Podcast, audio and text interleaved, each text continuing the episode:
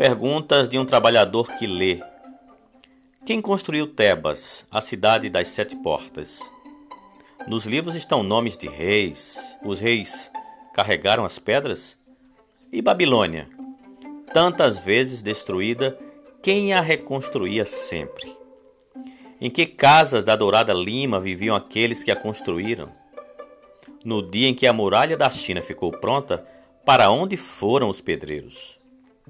A grande Roma está cheia de arcos do triunfo. Quem os erigiu? Quem eram aqueles que foram vencidos pelos Césares?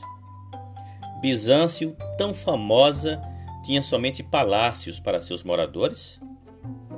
Na legendária Atlântida, quando o mar a engoliu, os afogados continuaram a dar ordens a seus escravos. O jovem Alexandre conquistou a Índia sozinho César ocupou a Gália. Não estava com ele nem mesmo um cozinheiro. Filipe da Espanha chorou quando sua armada naufragou. Foi o único a chorar? Frederico II venceu a Guerra dos Sete Anos. Quem partilhou da vitória? A cada página, uma vitória. Quem preparava os banquetes? A cada dez anos, um grande homem. Quem pagava as despesas? Tantas histórias, tantas questões. Bertold Brecht, 1935